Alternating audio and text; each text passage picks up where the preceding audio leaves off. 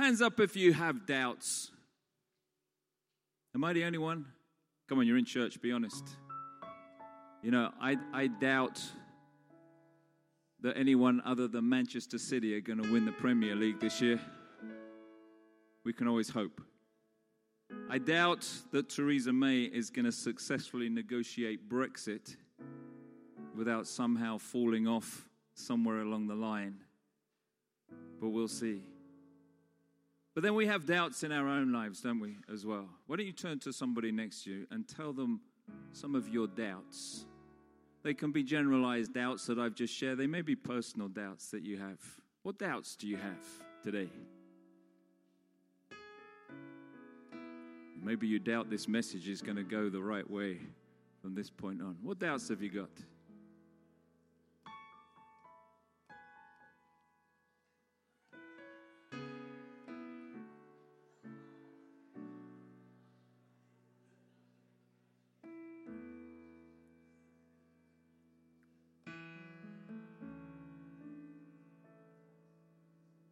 You know, we have doubts about life, don't we?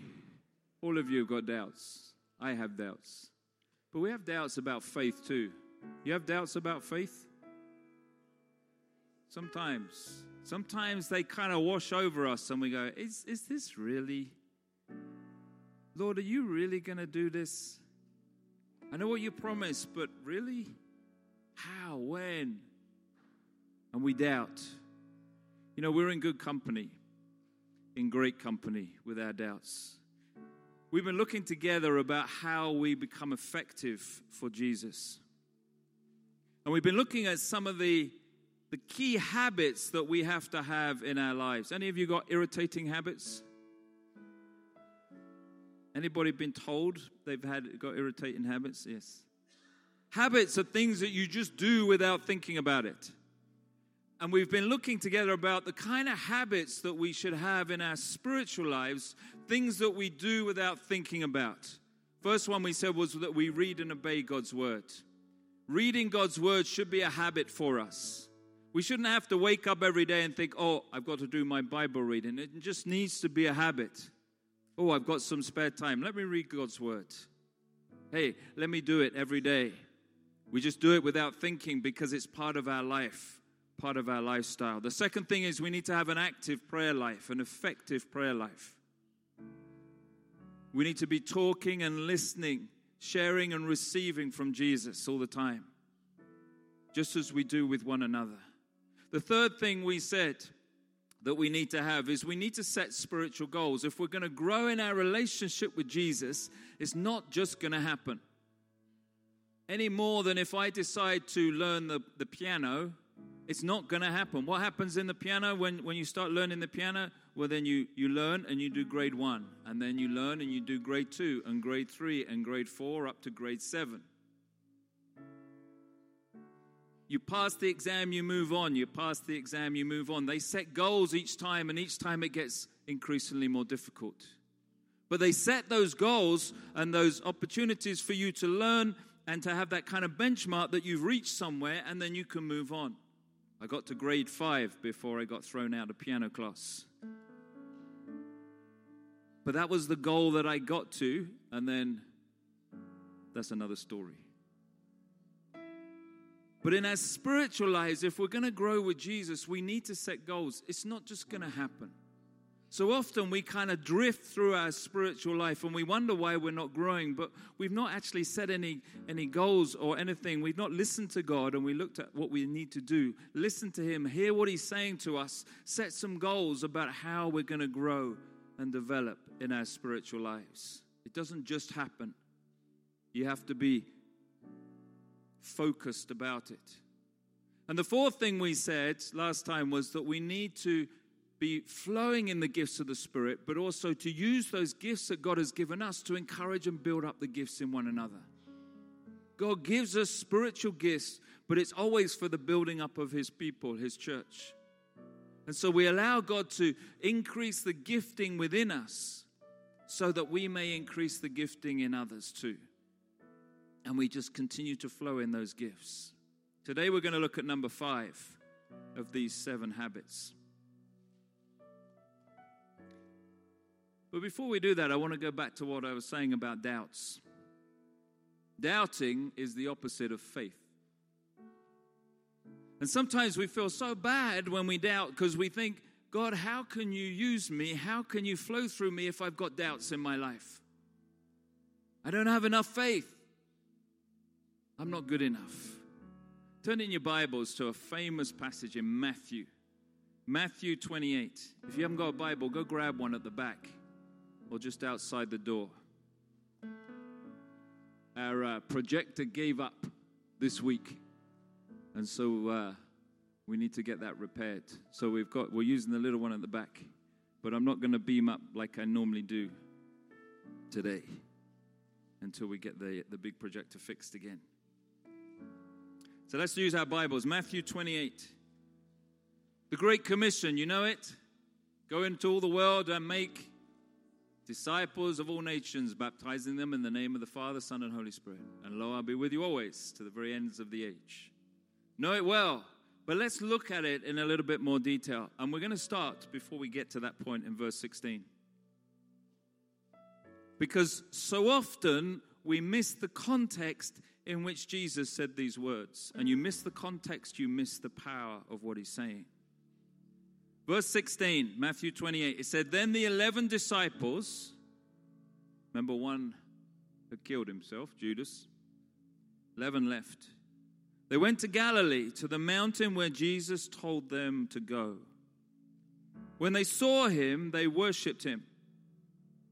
What does it say next? But some doubted.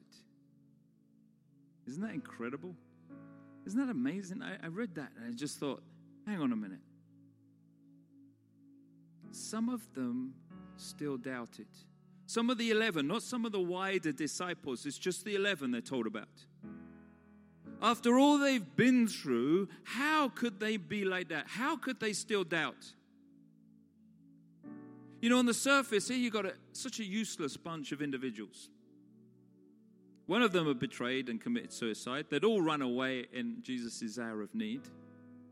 And then they met Jesus, the risen Christ. He came and he stood amongst them. He broke bread with them. They saw him loads and loads of times afterwards. And here, when it comes right down to the end of the story for them, they're still doubting. How could they be like that? They had the specialist training. They've been sitting at the feet of Jesus. For 3 years, they saw everything that Jesus had done. They saw every single miracle that Jesus had performed. They saw him healing people, raising people from the dead. They saw him touching people and transforming their lives. They've seen everything with their eyes. They've been there. They've been in the inner circle. They'd witnessed it all. And yet they still doubted. Not only had they seen, but they'd experienced everything too. They'd experienced the change that went on inside each one of them. You can't hang around with Jesus very long before there's change inside of you. It's impossible. Jesus is an agent of change.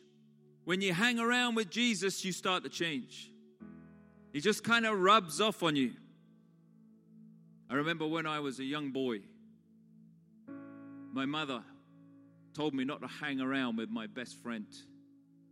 She said, this boy is a bad influence. I'm still hanging around with him today.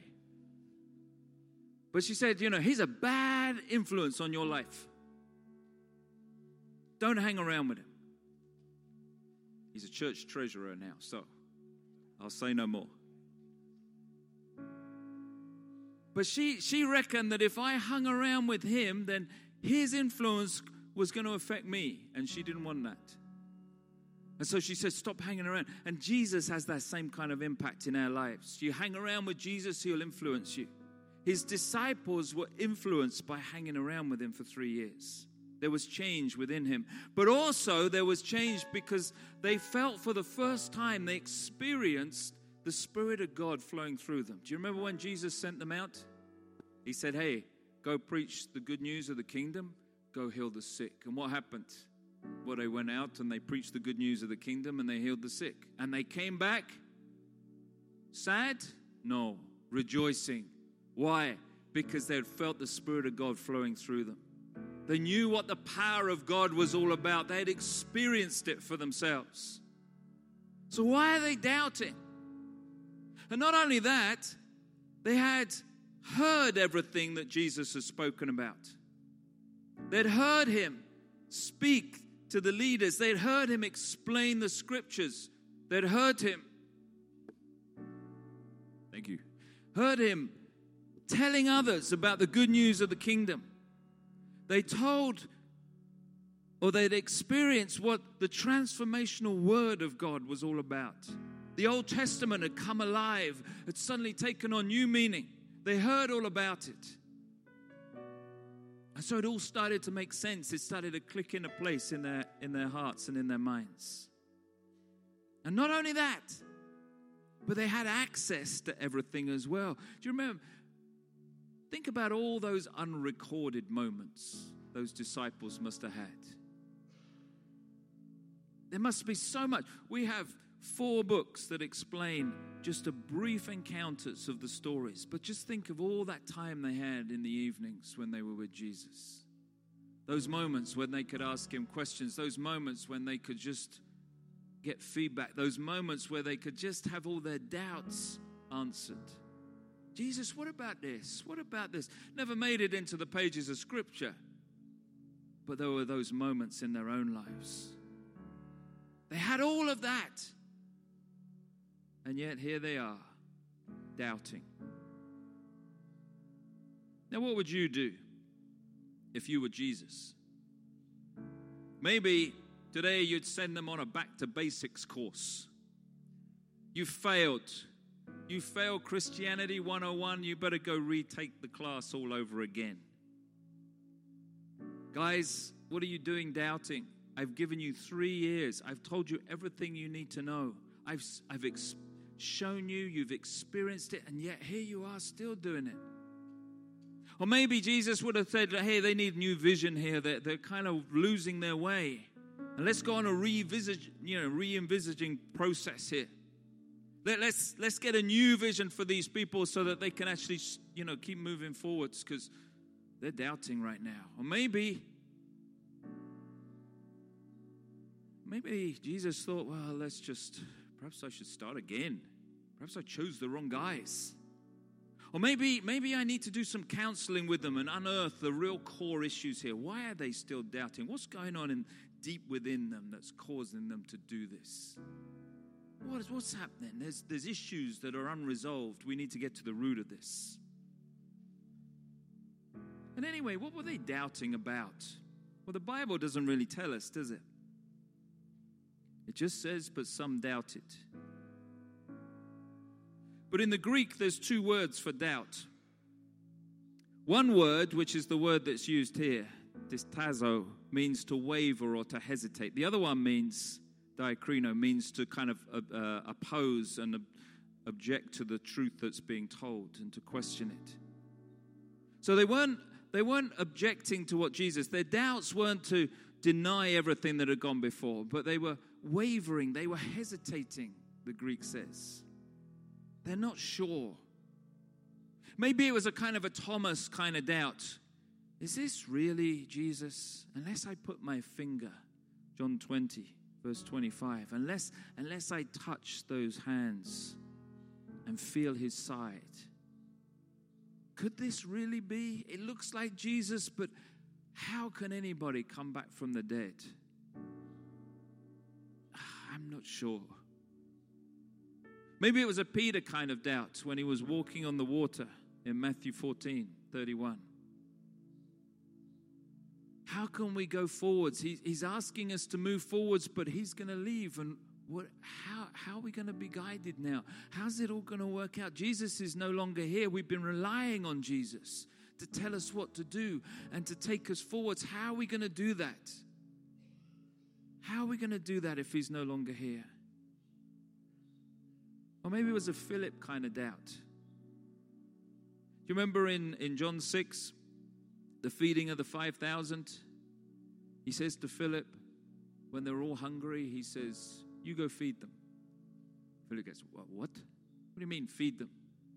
It's going to take years' wages. I can't afford that. I haven't got enough to do to feed them. And there was that kind of doubt that you could take the little bit that you had, the fishes and the loaves, and allow Jesus to transform them. Can we still accomplish the task that he's asking us to accomplish if Jesus is no longer going to be with us?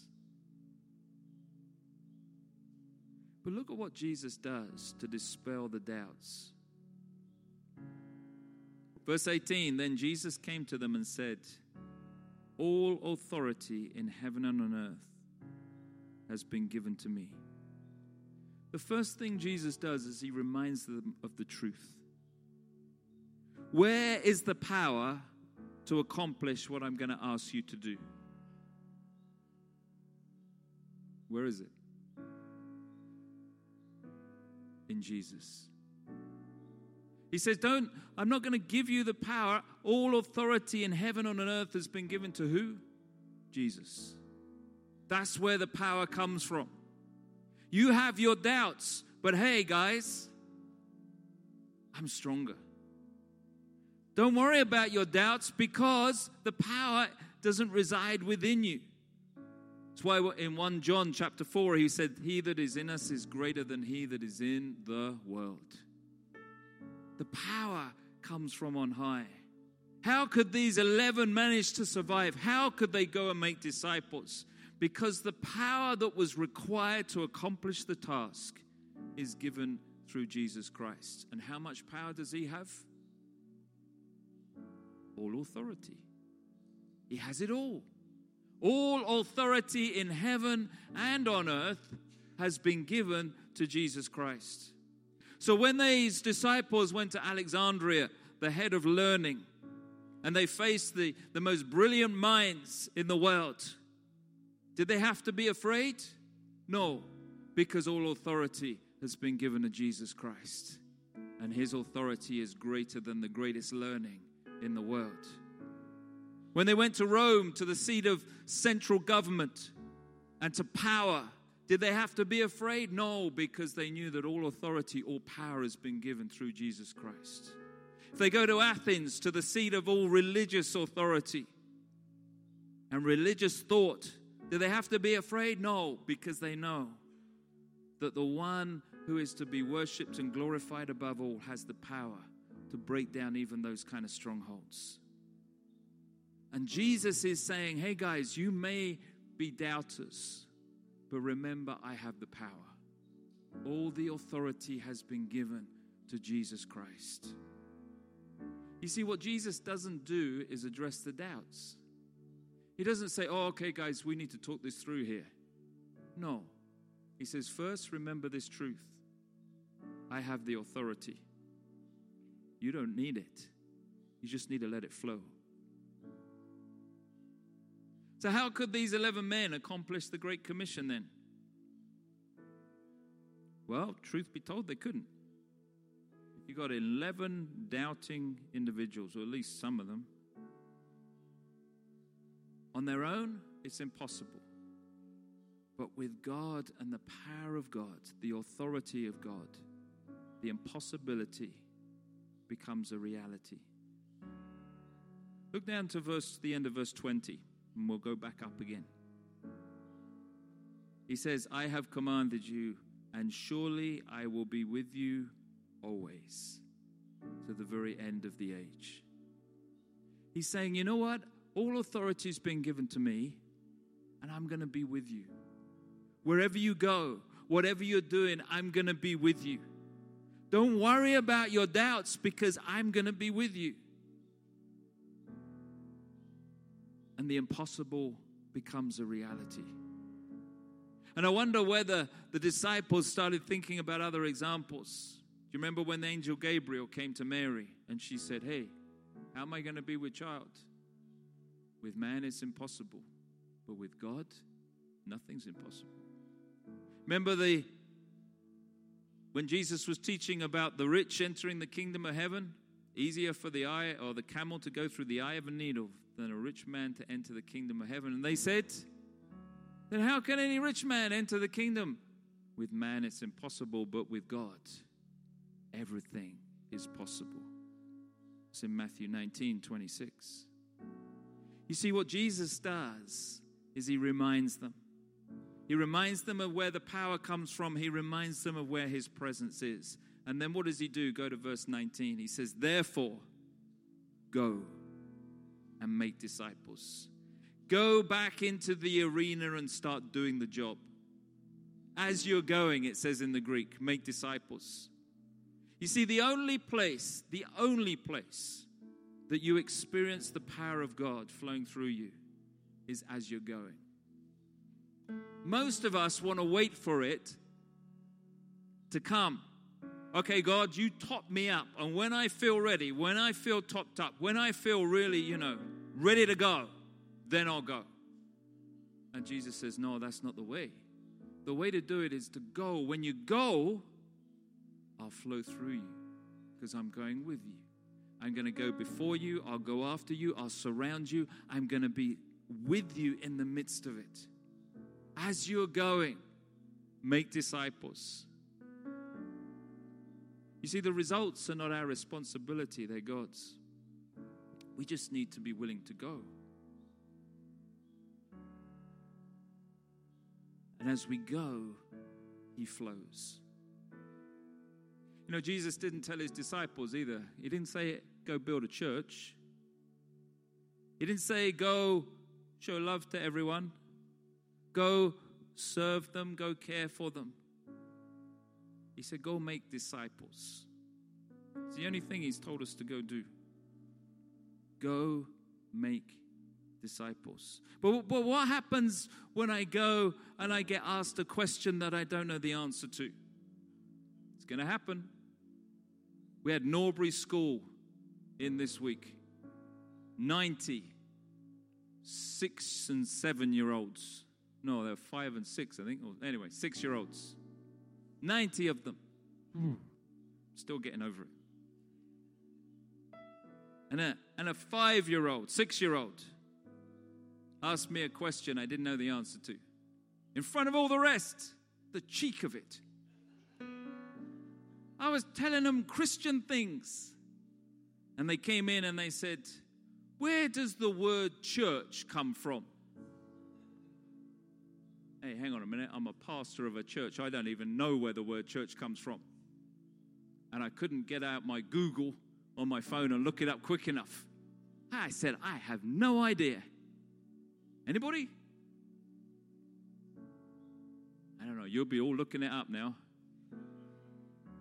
Phil knows. Where's it come from? He put his hands out. He's regretting it now. He's regretting it.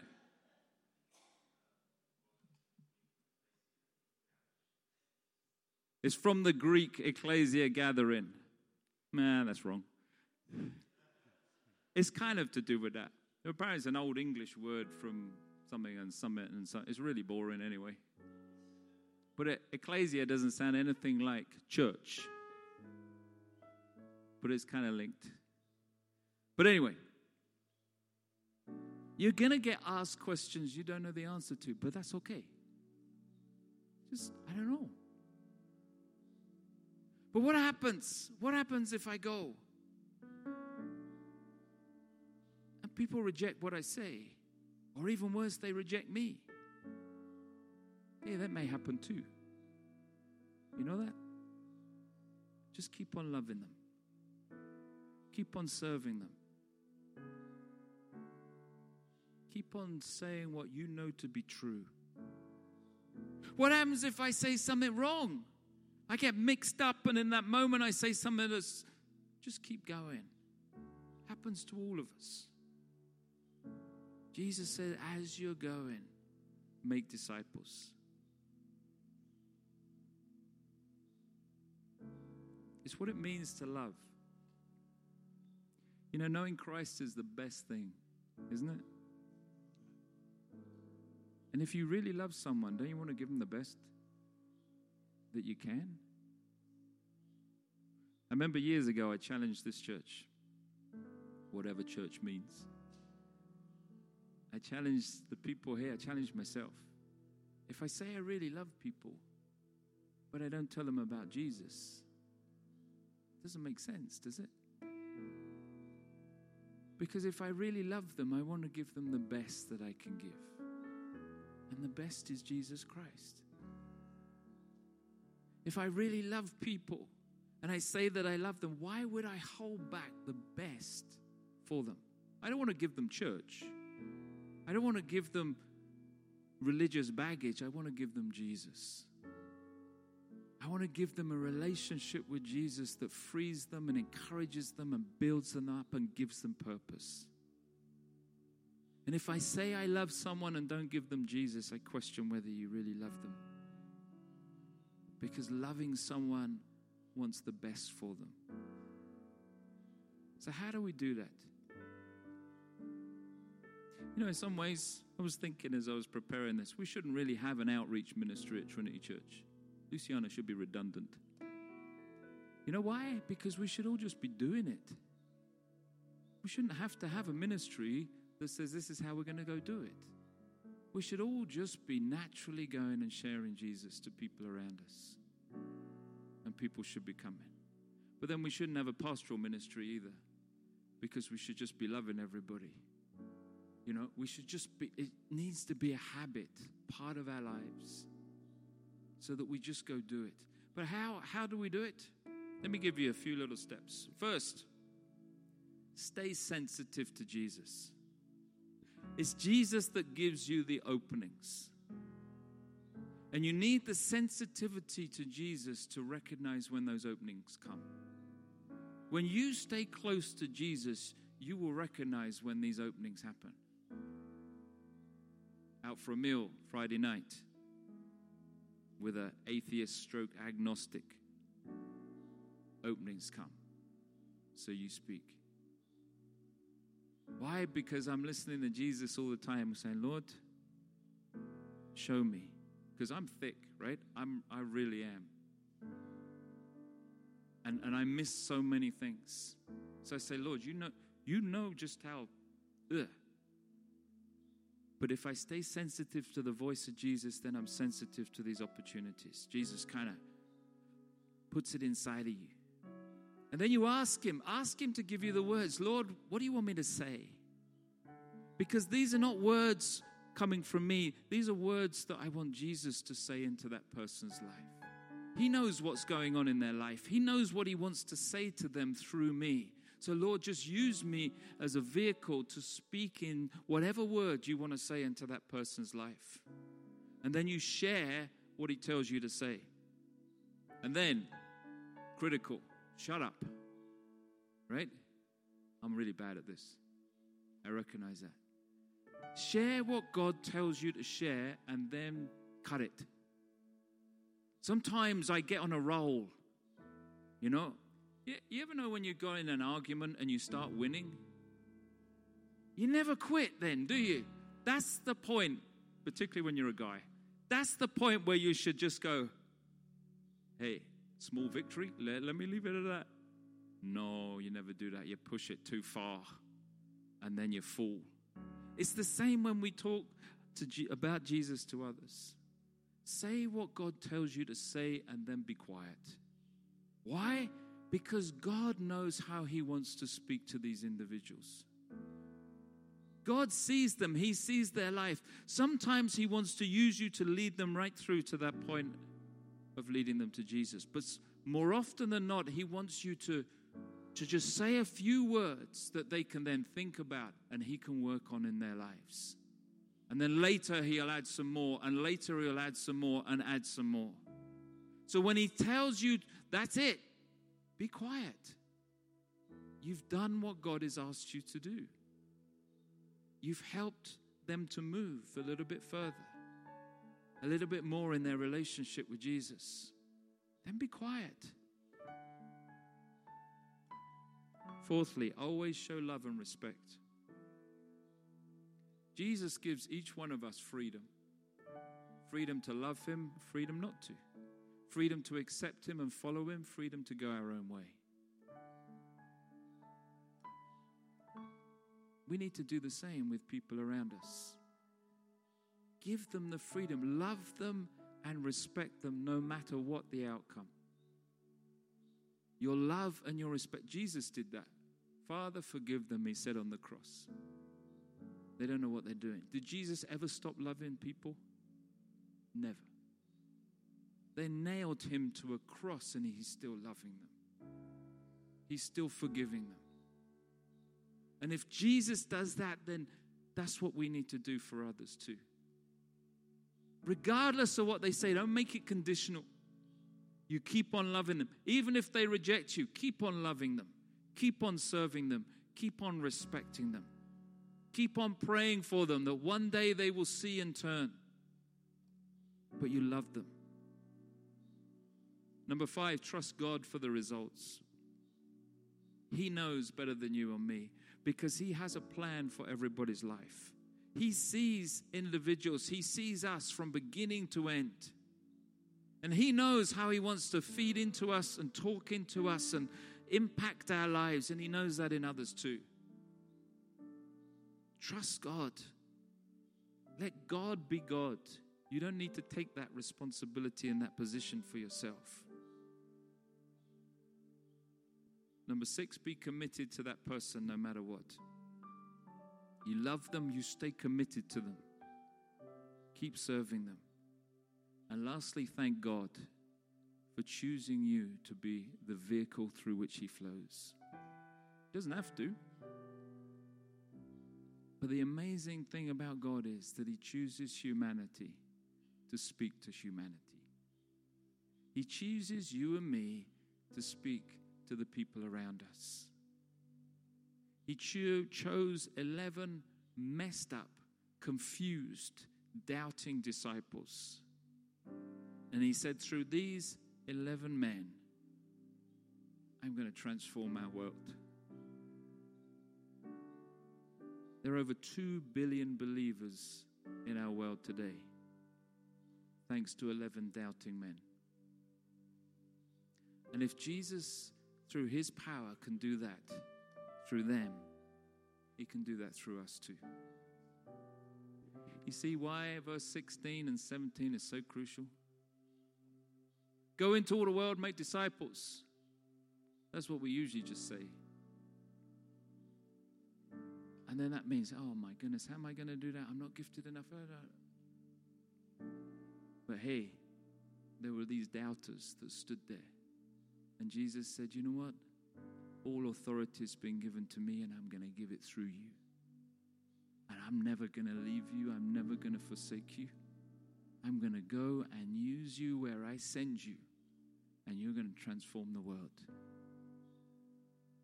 And that's exactly what happened.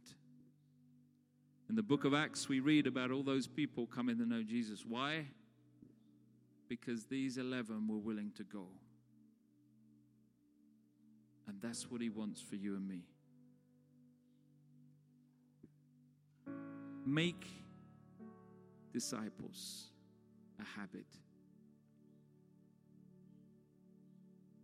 Think about it every day. Lord, today use me. However you want to use me, I'm available. When you wake up in the morning, say that prayer. Lord, today use me. Flow through me, that I may be part of the greatest miracle in this world, making disciples of others. Lord, show me someone. Show me in my busyness. Show me. Just help me to stop and to say the word that you want me to say. Help me to love as you want me to love. Help me to make disciples. Lord, I've got doubts. Lord, I'm weak. You sing that wonderful song, let the weak say I am strong, let the poor say I am rich, because of what the Lord has done for us. Lord, as weak, as poor as we are, use us as you use those 11 disciples to transform the world around us. There are people that are hurting that need to know and experience the love of Jesus. Lord, use me. Let's pray. Father, your one command to your disciples was to go and make disciples. Lord, use us to make disciples. We have doubts. We're not the most gifted orators. We haven't got all the answers. Sometimes 6-year-olds confuse us and embarrass us. But that's okay. Because, Lord, you can still speak through us into 6-year-olds and 60-year-olds and 106-year-olds and everything in between. Use us as we go about our daily business to make disciples. Help us to be sensitive, to hear you saying, speak this word, say this thing, do this action, so that we can be part of your great plan for these people. And we can see many come to know you, not because of ourselves, but because of your presence, your power, your authority, your love. And Lord, as we just have a moment of quiet now, we lift to you those that you've laid in our hearts, people in our spheres that don't know you. Lord, use us in whatever way you want to bring them to yourself.